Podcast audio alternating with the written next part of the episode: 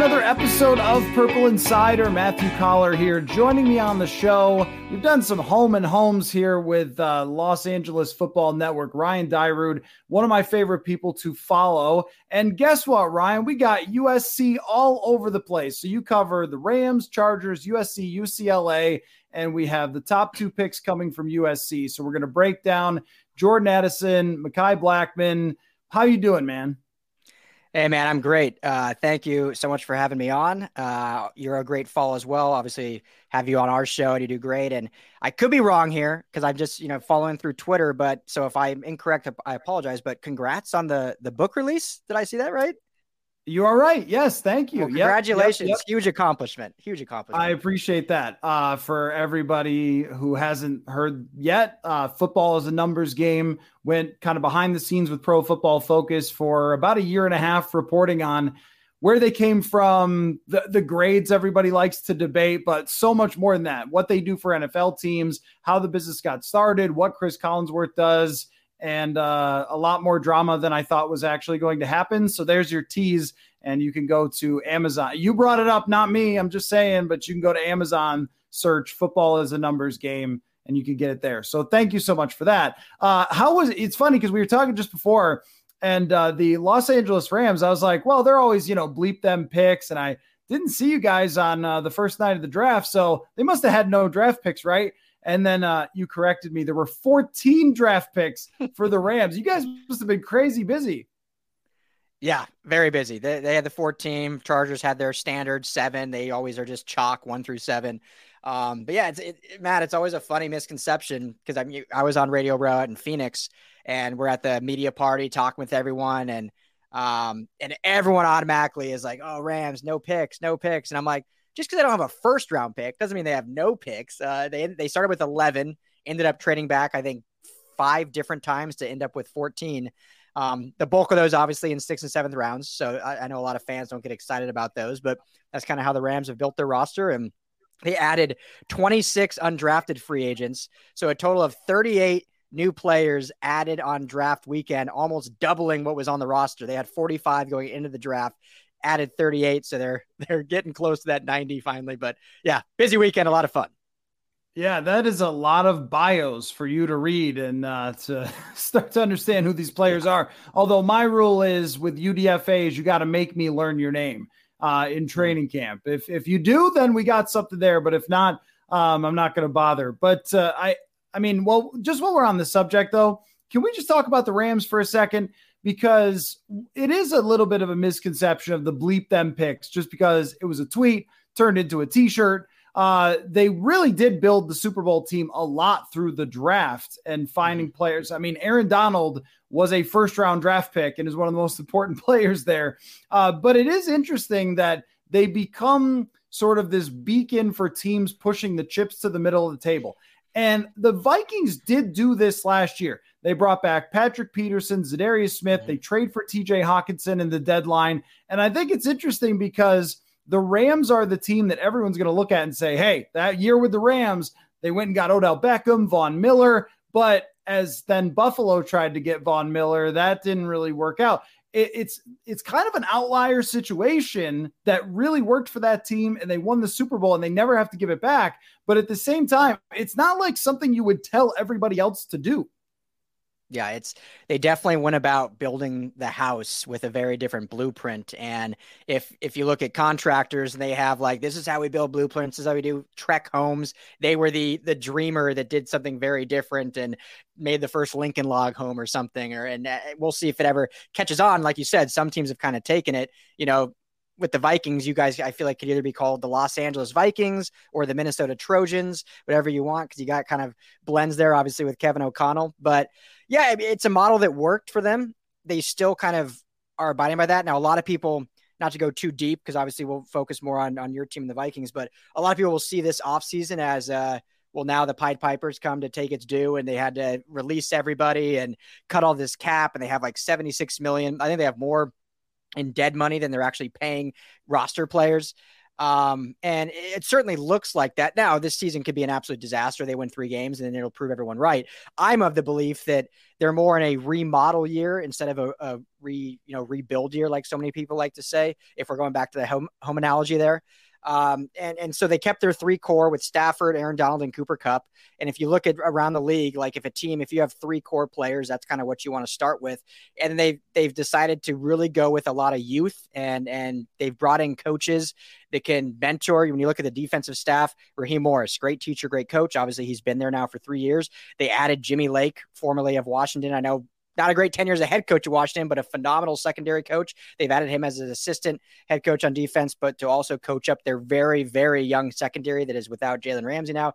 And so you look at just kind of the way the the staff has been formed this offseason and then what they've done in free agency, and then obviously adding these 38 rookies, they're kind of taking the approach of a, we're going to teach and mentor and get back to what made us love football, which Sean McVay has said many times. He was kind of burnt out after last year.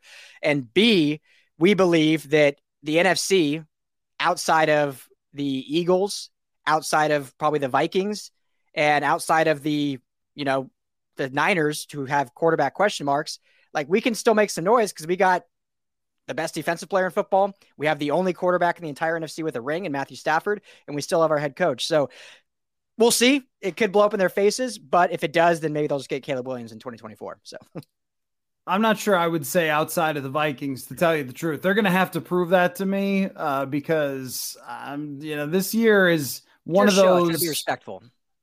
they well, they won 13 games, and it's a very weird 13 games to talk about because when you win 13 games but have a negative point differential and lose in the 1st mm-hmm. round, it's hard to be like, yeah, they'll just run it back and do that again. But wait a minute, is that a good thing to run back and do again? Uh, and and for a lot of intents and purposes, they are running it back with the same quarterback. Thielen is gone, Kendricks is gone, but Harrison Smith is still here. There's moving parts with Brian Flores, but I, it's like if you're ranking the teams in the NFC for who's the most dangerous, who you're the most scared of, I think that the Vikings probably end up like fifth or sixth, which is kind of where they always go into every season ranking that way. And I think but I do think that Los Angeles and the Rams, because this is a team that I think the Vikings and Rams could be battling for playoff spots this year mm-hmm. if Matthew Stafford remains healthy. But it's also so interesting to talk about the all in thing and what's happened since and how, and I'm sure you guys talk about this from time to time. Like, if the guy catches the interception, right? Mm-hmm. I, I, mean, San Francisco, it's just so much different of a conversation about the Rams. It's they went all in, they failed, it didn't work because that's what's really been the conversation here for years with Kirk Cousins coming off the NFC Championship appearance was they pushed the chips in the middle of the table with Kirk. Every offseason was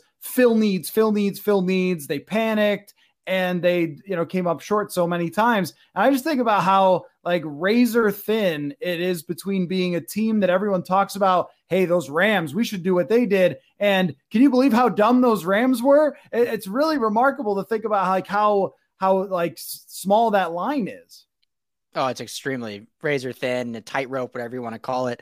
And yeah, it could be a very different conversation. But I'm always the the glass glass half full approach, and I look at it as you know, you look at a lot of things in sports, and you it, that same conversation, right? If if Ryan Tannehill doesn't throw three interceptions in that playoff and Cincinnati's kicker goes four for four, then we're not talking about Joe Burrow as the great young QB that he is going on that run. Um, if you know the Tuck rule and Tom Brady, maybe that dynasty never starts. If if Charles Woodson ends up getting that fumble in that game, so.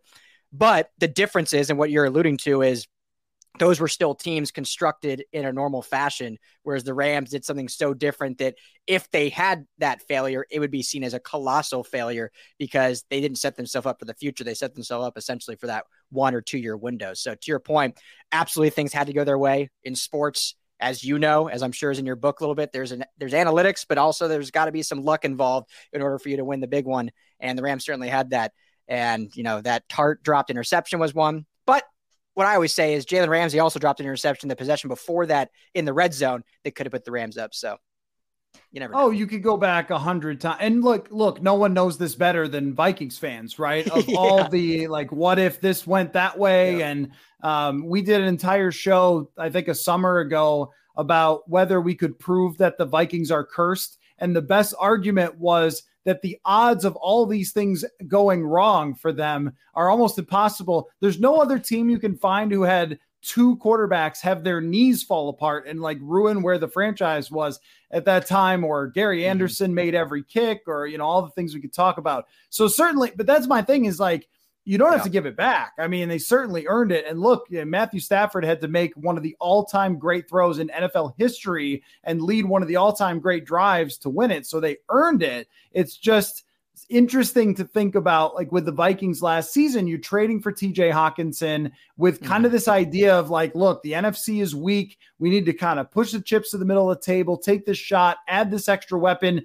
And then you get to now and you go, okay, well, if Hockenson doesn't sign an extension and you just did that for a half a season, like, was that the good thing to do? So I'm always thinking about that. And the mm-hmm. Rams are sort of at the top of that list. But let's talk about.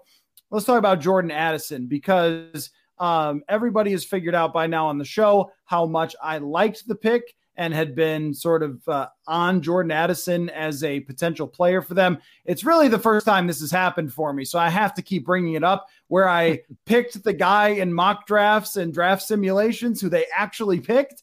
Uh, mm. But no, I mean, I, I watch a lot. I'm a Pac 12 after dark guy. So I stay nice. up late, watch those games he impressed me so many times, but you would have watched him closer than me and, and know him better than me. So, what are the Vikings getting in Jordan Addison? Yeah, you know, I obviously cover all four LA teams, but I'm at I cover USC probably the most up close and personal at practices and at games, and was at the Pac-12 title game, and um, which he didn't play in. But Addison, I mean, this is a home run pick. First of all, I, I don't know if there's a better fit in the NFL. He could have fit anywhere, but the best fit for me was Minnesota. Just being able to line up alongside Justin Jefferson. The style, I know there's different opinions on Kirk Cousins, but the style of quarterback he is, I feel like just fits really well with Addison does well, which is, you know, he's a route running tactician. He's faster than he looks. I know he ran a 449 at the combine, but I mean, just put on the Stanford tape. He was blowing by guys, had a 75 yard touchdown uh, where he broke free over the top and then also broke a tackle after the catch. So definitely has elusive speed. Um, he's bigger than people give him credit for. I think he's listed at like six one, six foot, 175 or something, but I think he'll play in around 185, 190. Um, so he has good enough size. But you know, he's just, and he's just a competitor. I mean, when he came to USC, we talked to him at um at uh, USC Media Day, and you could tell he was definitely happy to be at USC. And I don't want this to get misconstrued or misquoted at all. He was happy to be at USC, but his singular goal was the NFL. Like that was, and USC gave him the best opportunity to get to where he wanted the NFL, even though he just won the Biletnikoff the year prior at Pitt with, you know, Kenny Pickett there. But he know his projection at USC would push him even higher. Obviously, being with Lincoln Riley and Caleb Williams certainly helps that. But yeah, you just could feel it from him. And you guys will see in the interviews, he's very kind of short and to the point and dry, but he's just professional. You ask him a question, he's not going to sugarcoat things. He's not going to give you a nice, like very kind hearted two minute answer, but he's just going to tell you straight up, hey, what happened to this play? Oh, we ran the wrong route. It, it, some people see it as rude, if you will. I saw it as this is a guy that's just, he's just there for business. He's just a businessman. He's there to play football, there to compete. And he did it on the field. He was a great teammate, uh, great in practice. So, I mean, the Vikings, to me, this was an absolute home run pick for you guys and, and couldn't be a better fit for him uh, with that offense there have been a few players that I've covered along the way uh, who like end answers before you think and they catch you off guard. And like that's him. Irv Smith did this. So he'll start talking and you're like, okay, okay. And then he'll just kind of like, now I'm done saying anything about that. And you're like, oh, uh, okay, on to the next question. So maybe yeah. maybe he'll develop that in the NFL, like uh, finishing his third or fourth sentence. But all rookies and all young players, I think, before they get totally comfortable talking to the media, they kind of don't know how to navigate that yet. Not a red flag in, in my world. Yes. But I, I did pick up on the same thing from you that this seems like a guy from the time he left high school who just had NFL on his mind and who mm-hmm. knew that he could do it and who has got a supreme confidence about him but I didn't get arrogance from him. Um, I, it just seemed like he's somebody that is kind of an all football guy that all of these coaches always are looking for, right? I mean, uh, it's good to be well rounded in life, but sometimes in football, you have to be all about football. And I really like that he talked about kind of obsessing over Stefon Diggs and how Diggs runs his routes and studying receivers and things like that. Uh, it takes a ton of dedication to be good at this, especially at route running. And this guy is like, in my mind, he was the best route runner of all of those first round picks who were kind of taken in the same area. 100%. And it's such a lost art, right? Uh, route running. And we talk about it every year at draft time, but it's like, who really is a good route runner? I mean, I find myself, obviously, I was not very good, but I played receiver in high school. The only thing that kept me on the field was my route running. I mean, I'm five seven, you know, 165 wet. So I, I wasn't bringing much athletically to the table, but I could run routes. And when you look at the NFL today, even some of the greatest receivers are not great route runners. And so if you're a good athletic receiver and you can run routes, when you look at the likes of Cooper Kupp, Davante Adams, Justin Jefferson, who just like these guys that just create space, whether it's on the sideline, the open field, in the backfield, whatever it may be, because they're out running, that just opens up another level of the playbook. And especially what made Jordan Addison, I think, so dynamic and what will make him so much fun to watch in this Vikings offense, because I can already picture what Kevin O'Connell, Coach O'Connell can do, is um, in the goal line situation. And everyone wants to talk about his speed, what he's like in space, if he can play slot or inside. But when you think about that first and goal from the five to seven or even the seven yard in, and he can put people in like a washing machine at the goal line and be wide open at the pylon, that's, I think, where people get excited. And the fact that you have two options with him and Jefferson and obviously Hockenson at tight end. So that is where I think he'll really make his, his, his name felt as a rookie is at that goal line. And then obviously as they open things up in the intermediate game and what he can do in YAC. Um, but yeah, the route running is what separates him for me too. So me and you are definitely in agreement there. Well, and I think, I mean, with Adam Thielen being gone, that was really his role was everyone's giving attention to Justin Jefferson, and then Thielen would get open in the red zone, and ended up uh, fantasy owners really enjoyed that for a while. And I think Addison could be the same thing. And I think it was 25 touchdowns in two years over the last yeah. two seasons. But g- give me, give me the concern. There's got to be a concern here. I, I mean, I do think. So you mentioned that he could put on some weight, and I think that's true but I did kind of like my eyes popped open a little bit when I first saw him, like, oh, this guy is very skinny. Like, eh, you know, you've been around the NFL dudes, they are jacked. I mean, they have popcorn yeah. muscles most of the time. Even the wide receivers are pretty jacked. I think that either there has to be muscle that's put on, or it's going to have to be some craftiness from Kevin O'Connell, which I think is probably the answer here. But what, what's like what's the downside? Like, why would Jordan Addison not be a top 10 receiver as opposed to the 23rd pick? Yeah, I mean, you said it. It's got to be the size. And and I spoke very I, I, said before I'm glass half full. So I, you know, I think he can put on weight. Um, but obviously banged up last year at USC here and there, missed some games, missed the end of the season.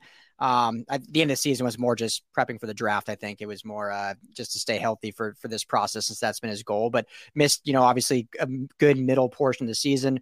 Um, and so that I think would be the concern. What he needs to do is obviously take notes from a guy like Devonta Smith, you know, with Philly, who has become a very nice young player. That was his big concern, right? He was still drafted very early, but the, it was the size. I mean, the dude is literally a stick out there. You wonder how he doesn't just lose his head after getting one hit over the middle. So I think schematically they'll have to do things to be smart with him, um, but also just learning your body. And he did this fairly well at SC. I look back to the UCLA game. Um, when to not take a hit, how to avoid hits over the middle, how to, you know, go out of bounds at the right time. And in the NFL, obviously, that's just compounded because of how much bigger and stronger and faster the rest of the defenders are. So, to your point, if there is a concern, I mean, it, let's be real. If this guy was 6'3, 210, this, he would have been a top 10 pick. So I think the reason why he fell to 24, I think it was, was because it's, you know, he's 5'11, six foot, 175. Um, because I don't have any concerns with his catching, with his speed, with his route running, with his um, personality, anything like that. It's definitely would be the size that hopefully they can get beyond. And, you know, we've seen a lot of 5'11, six foot guys have a lot of success. So we'll see. Yeah, I think that every one of these wide receivers had that one thing that kind of held them back from being that. Like they yeah. all had talent uh, Quentin Johnston, who I really liked, you really liked. But if you tell me that he didn't go up and moss people, you're absolutely right. And uh, Smith-Njigba was mostly a slot receiver. Like every guy kind of had his one wart uh, that allowed them to drop. But I also think we've seen a lot of guys that have some shortcoming end up working out in the NFL. So we'll kind of see how that plays out. And if he is wide receiver two or three to start the season, is it going to be mm-hmm. him or is it going to be KJ Osborn? How does he work into the whole mix? So there's a lot to follow along.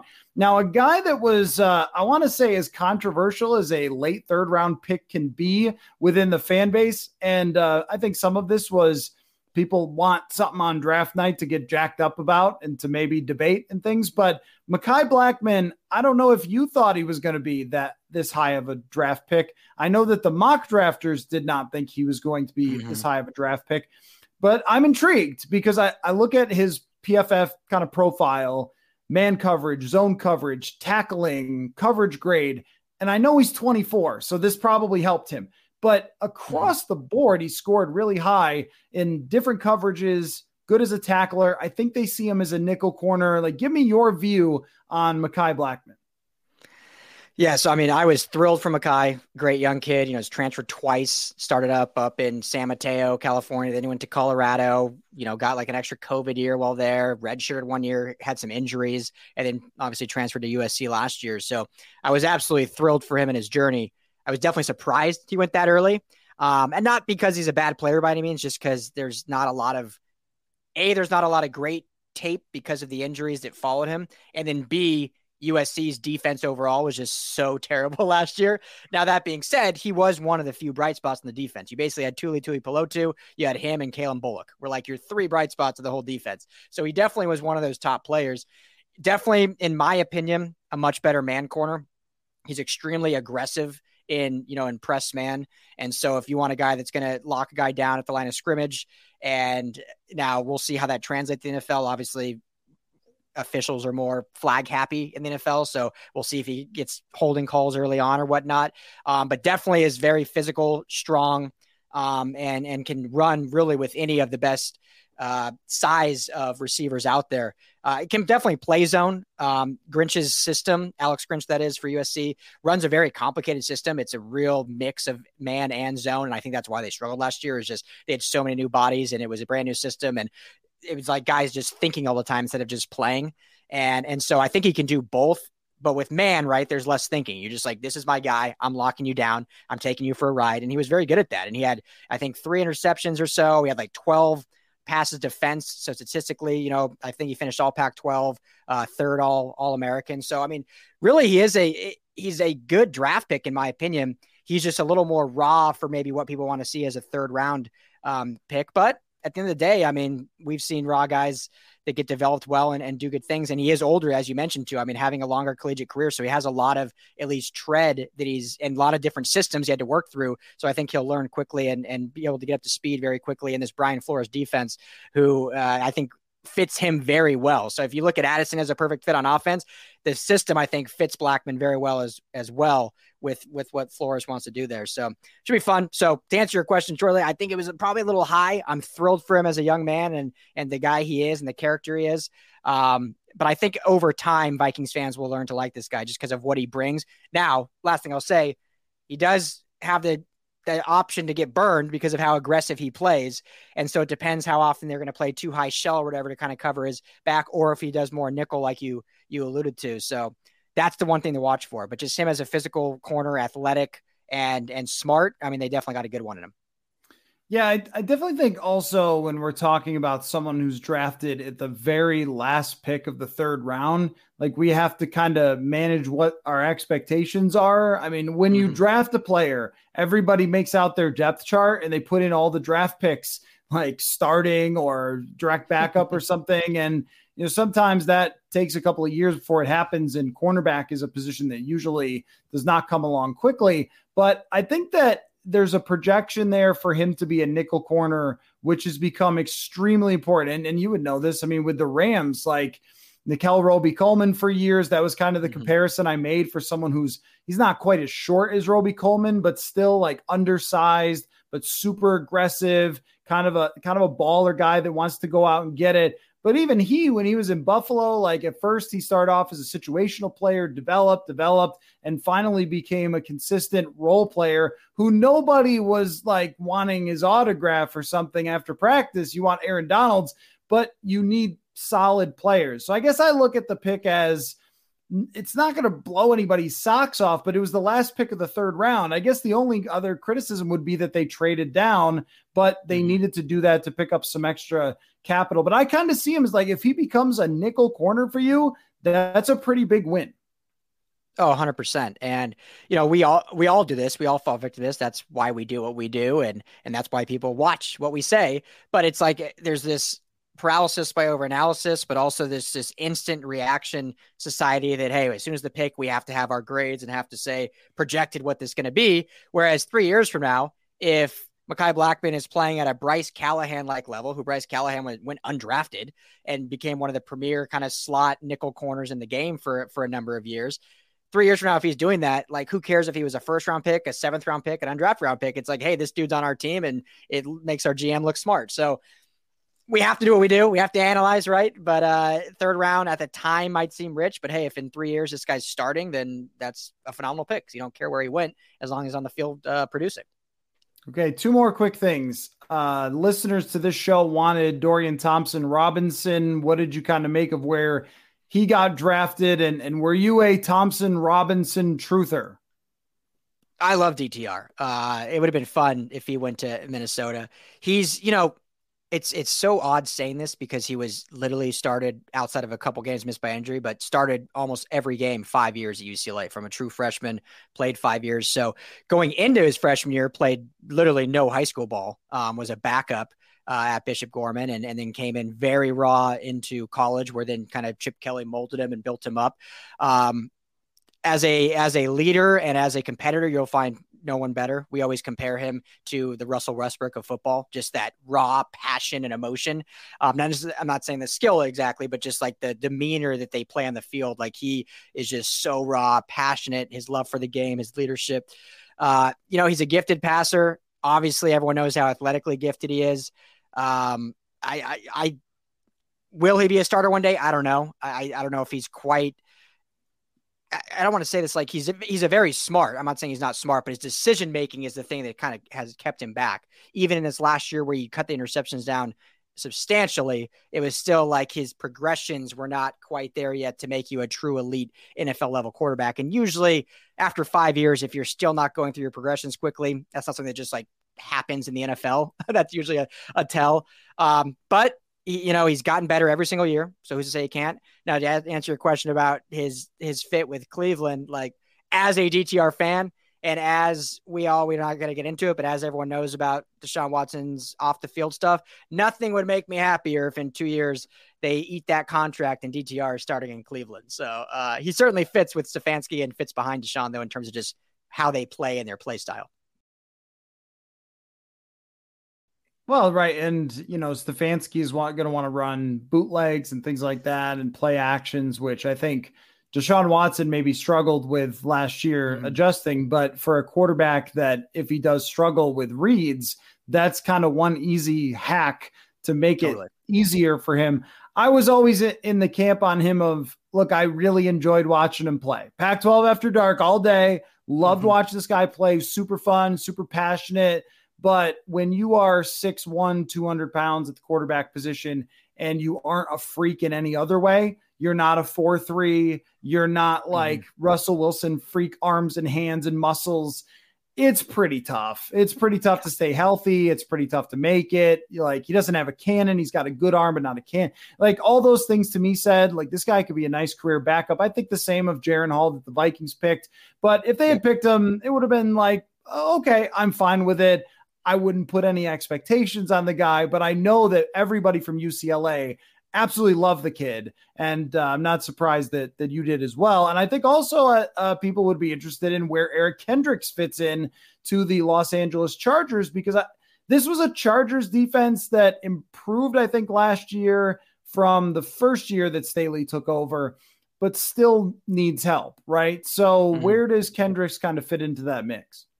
Yeah, well, funny ask. Obviously, you came on my show to talk about Eric Kendricks when they first signed him, um, and I love the pickup. Obviously, UCLA alum. He's LA royalty out here, so it's great. You know, I loved watching his career at Minnesota.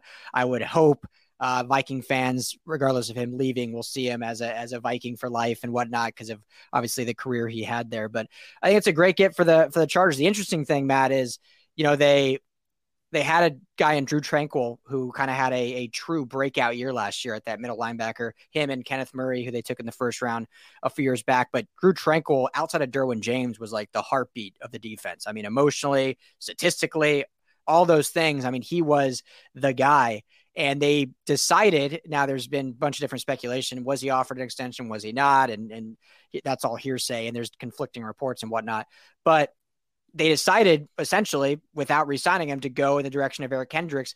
And what I think, and you kind of alluded this when you broke it down, what Eric Kendricks does so well is he's going to bring a different dynamic that Drue Tranquill necessarily wasn't, and also a veteran presence and leadership that I think this defense really needs. Because the biggest thing about this Chargers defense, you alluded to it perfectly, is they improved year over year, but still weren't great especially with the talent they had, especially with the mind that Brandon Staley is. And the thing we've talked about a lot on our show is at some point, at some point, when you look at X's and O's and schematically, when you look at the Chargers and you really break down the film, they were not a problem schematically.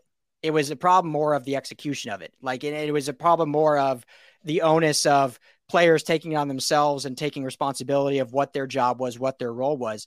And what's funny is when Derwin James was out for a considerable amount of time with an injury, the defense actually played better.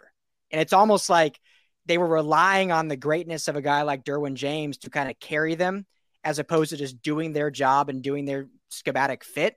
And so I think a guy like Eric Kendricks coming in, all the greatness he brings in physicality, the speed that he still has at his age. You mentioned that he's actually really good in pass rush, just wasn't maybe in the correct scheme schematically last year, which I think they'll use him a lot this year in Staley's scheme. But I think it's more of the leadership of why they're having of keeping guys accountable, doing their job. Because schematically, if you look at the film, guys were in the right places. They were just missing tackles. I mean, you look at Nick Chubb ran all over them. It wasn't because he was having gaping wide open holes. He was breaking four tackles and guys weren't wrapping up. So when you have a guy like Kendricks that's been there, done that, he's going to hold, hold guys accountable and he's going to make them do their job when the coach can coach right. But if he's not out there making the tackles, so I think that's really what he's going to bring on top of all the, the giftedness that he has, even at his age. And uh, maybe he's lost a step here and there, but I think that the leadership is really why they wanted him here, which is why I love the the addition. And it's going to be a great, great season, hopefully here in LA with him. Well, and I also think when you're trying to take a step from a good team to a great team, these are the players that you need. I mean, you see almost every team that makes it kind of do things like this. And he does have something left in the tank. I believe that. I just think that their scheme last year was as horrendous of a fit for him as you could have found. And I thought it was really telling that when I asked him at the end of the year, like, what did you make of kind of the defensive scheme and how it fit with you and everything? He just said, the Giants scored more points than us and we lost and I wish we didn't. You know, like he just he did not want to talk about that, but I, you know, I've covered him long enough. I knew kind of what he was trying to say and you know, I think that everybody because they were winning games didn't want to come out and say the quiet part out loud that the scheme was mm-hmm. a horrible fit for some of their most important players, him and Harrison Smith. So I think yeah. it will fit a lot better and I mean that guy is like you said royalty in Los Angeles, but also one of the best leaders I've ever covered that's exactly the type of person that you need for that team. I know I said that was the last question, but it popped into my mind that once upon a time, the Chargers went into a season where it was probably going to be the last for Philip Rivers. And mm-hmm. then mm-hmm. they did not know what their quarterback future was going to be. That sort of describes the Vikings. Can you just t- like take me back to the end of that before they draft Herbert, which obviously turns out to be a marvelous pick for him. And if if they were in the NFC, they would be like the best team in the NFC just by having Justin Herbert. But I I feel like it would have been a very similar uncertain feeling as the Vikings are dealing with right now. And we're talking about potentially drafting a quarterback next year, or do you extend? How long do you want it to go? It must have been difficult for that team to move on from somebody that they knew could still play, as he showed with the Colts, but it was just mm-hmm. sort of time. Yeah. It was so interesting because in 2018, right? They I can't remember their I think they they won 12 games, but they went to the playoffs with Philip. They beat the Ravens in the first round. Um, they ended up getting blown out the second round by the Patriots, but it was like, okay, this, and that was their, you know, one of their first, I think it was their second year in LA. So it was like they were trying to make a name for themselves in LA. Uh, Philip Rivers was obviously a San Diego guy being there his whole career, but they make the playoffs right off the bat. The Rams were, were, you know, not quite, well, they were, they were good, but the, both teams were in the playoffs. And the very next year, is when they, you know, win, I think five wins or something like that. And so it was at that time that it started feeling like, okay, can they ever reach that pinnacle again with Philip Rivers at their age? Um, with his contract, with what the pieces they need, or do they need to go with this high of a draft pick, which who knows when that comes again, being sixth overall, after a pretty good quarterback class in general. You know, at the time, at the time, Tua was seen as number one, and then obviously Burrow went on his run, and then Herbert kind of started sneaking in the conversation of top three also. And so it's like, are we ever going to have this type of class again with this high draft capital without having to trade up that we are set then for again for the next 15 to 20 years. So it was it was definitely interesting, but it, the writing was on the wall when the season went south. Philip knew. I mean, if you saw the end of the season presser without him saying he was he was done, like everyone knew it was his final game as a Charger. And and so for the Vikings, what makes it interesting is like if they're if they make the playoffs this year, what do you do, right? I mean, if if they win four games, I think it's like, okay, look at this quarterback class. You know what you got to do. But if they win 12, 11, 13 games again, you know, they're going to be drafting at the back end of the round. Do you trade up? Do you, are you consistent? So it's a tough spot to be in. The Chargers made it easier because they were just so bad that year and they had the sixth overall pick. So they kind of made the decision for them in order to set themselves up to the future. So not a great answer to your question, but it was definitely an interesting time. Um, obviously, I think they made the right decision because you got a guy like Justin Herbert now as a top six you know, top three arm, top six quarterback in the league. And uh, yeah, you you can't complain with that, even with Philip maybe having a year or two left in the tank. No, I think that's really great context because it's always good to move on one year early rather than mm-hmm. one or two years late. And I, I, thought that they handled it brilliantly. And the thing is that I've been calling it is the natural tank where you go into a season thinking you're going to be fine. And if I remember that five win season, they lost like every game by one score, which is oh, yeah. basically the opposite of what happened to the Vikings last year. yeah. And even if you adjust for like, oh, this team scored at the end to make it a one score game, the Vikings, if you switched everything around, even games that were not like that, you know, they could have just as easily won seven last year yeah. or won six last year. If that happens to them, it could be to their long term benefit. And the Chargers are a team I'm going to point at and be like, look, the natural tank is okay. It's okay yeah. if everything goes wrong for your team. It'll be painful, but um, that might be what they need to get a future quarterback. But you're you're spot on in saying that if they win 11 games, what are you supposed to do about? Are you supposed to pay Kirk? What if you're eliminated in the first round again, right? Kirk mm-hmm. Cousins, here's a crazy stat for you, and I'll let you go because I go on for this all night. But like, it's great. Kirk Cousins has made in cash in his career $230 million and has one playoff win. Yep. I, I mean, you just can't keep doing that, right? So uh, they're they are in a fascinating spot that I think would have been very similar to the Chargers going into Rivers' final season. And there's maybe even some comps there with those two as quarterbacks, though I'd say Rivers in his peak is like much better, but like late mm-hmm. career eight and eight yeah. Rivers. Um, so anyway, uh, but we could just talk ball all night. I really appreciate all the context from you, Ryan Dyrud, LAFB. Not hard to find on Twitter um, and just LA Football Network, super cool. Like I love that you did this to cover all of these teams. Uh, it's great stuff. And I mentioned I follow you on Twitter, so people should go do that as well um, and and follow your work out there. But thanks, man. I'm glad that you know, I could come on your show, you come on mine, and we'll just we'll keep on doing this. So appreciate it. Yeah, absolutely. Thanks so much for having me. Uh, really do appreciate it. And, you know, I, I, don't just say this, I say it off air too, but you are one of the best. I, love uh, what you do out there. And obviously, Vikings fans should be very thankful. And congrats again on the book. And we'll definitely catch up more football all throughout the offseason and, and through the season, though. Appreciate it. Thanks oh, for having me on. You, you mean the book that pre order is available now on Amazon? Football is, enough, I'm just going to be the worst with this. I almost, you know, the, I almost feel bad. Guy. Like, if you I feel bad because I didn't even ask you. You may have had this like planned like release, and I just ruined it by just dropping it. Oh, congrats by the way, and you're like, oh, great. Now I gotta now I gotta plug it. so my bad. I already did the Twitter thing. I already did the self promotion Twitter thing. We did a video where I like had a little banner show up near my head. Like, I mean, I'm okay. just I'm just that guy. So Good. if any of you should be if there's any fans of the show The Critic, if you've ever seen that, there's a scene where he just says, like, buy my book, buy my book. But that's me now, essentially, for months. So everybody can get used to it. But anyway, uh, Ryan, thanks again, man. And uh, we will definitely talk again soon. Yes. Thanks, brother.